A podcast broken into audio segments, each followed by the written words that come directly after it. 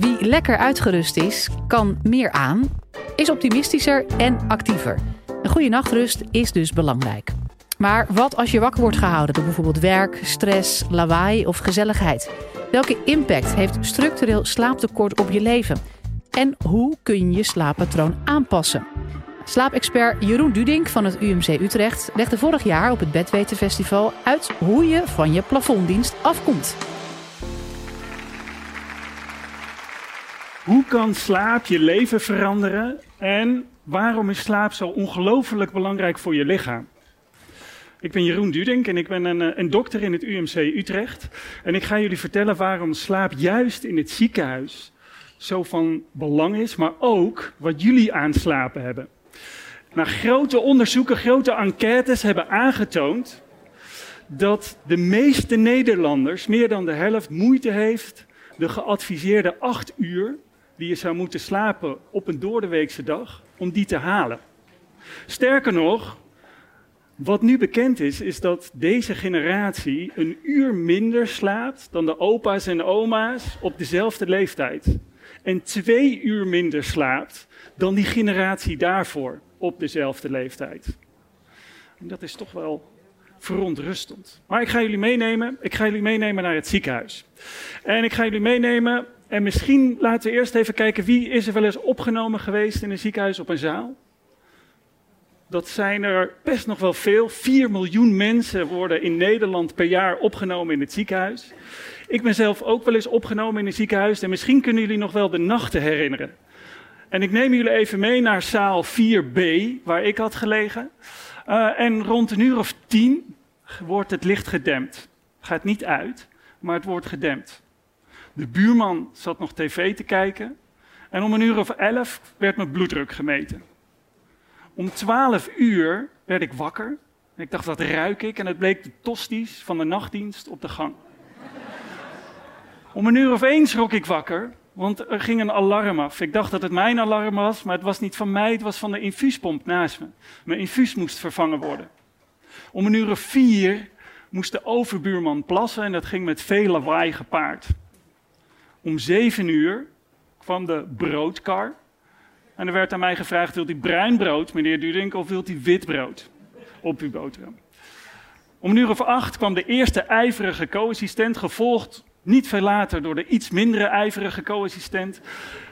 En om negen uur kwam de chirurg binnen en die zei, heren, lekker geslapen allemaal, tot zo.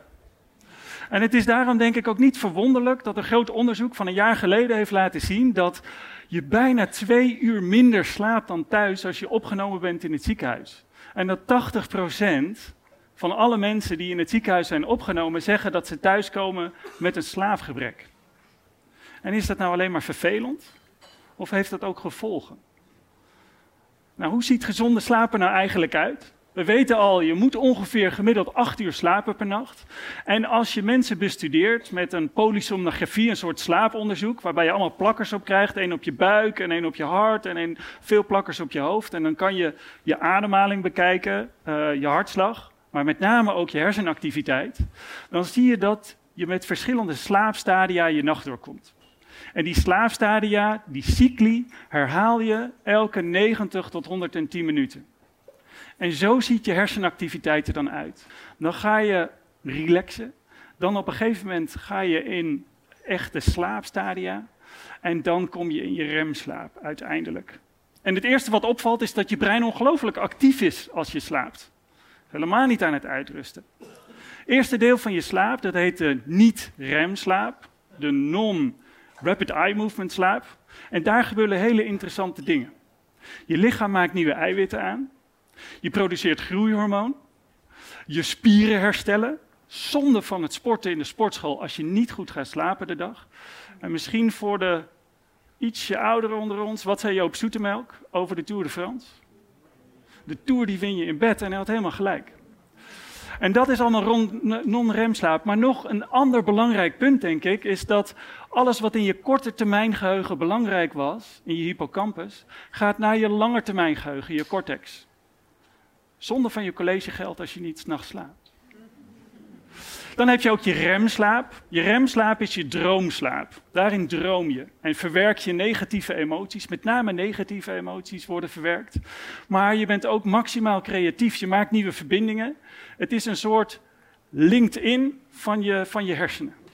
En dat terwijl de non-remslaap een beetje de we-transfer is van je hersenen. En wat is nou het leuke voor een kinderarts? Baby's die zitten met name in remslaap. Dat noemen we dan active sleep, want hun ogen bewegen niet zo. Maar baby's hebben met name remslaap. En ze slapen heel veel. Ze slapen tot 16 uur per dag als ze op tijd geboren zijn, tot 22 uur per dag als ze te vroeg geboren zijn. Het is hun belangrijkste hersenactiviteit. Sterker nog, ze ontwikkelen hun hersenen tijdens de slaap. Je kan het een beetje voorstellen als ze spelen hun eigen Mozart op het moment dat ze slapen. Nou, wat is nou zo interessant? Jullie hebben heel veel nieuwe ervaringen opgedaan, heel veel nieuwe dingen geleerd. Maar het echte werk begint pas s'nachts. Dan ga je alles onthouden en dan ga je de emoties van vandaag verwerken. En heb je nou een beetje ruzie gehad? Dan stel ik voor dat je je wekker niet te vroeg zet. En dat komt omdat je remslaap, waar je de emoties in verwerkt, die is met name in de vroege ochtenduren van belang. Dus heb je even ruzie vanavond, doe dan je wekker ietsje naar voren toe. Oké, maar wat hebben patiënten eraan? wat, wat, wat speelt er rol? Wat weten we eigenlijk over slapen en afweer?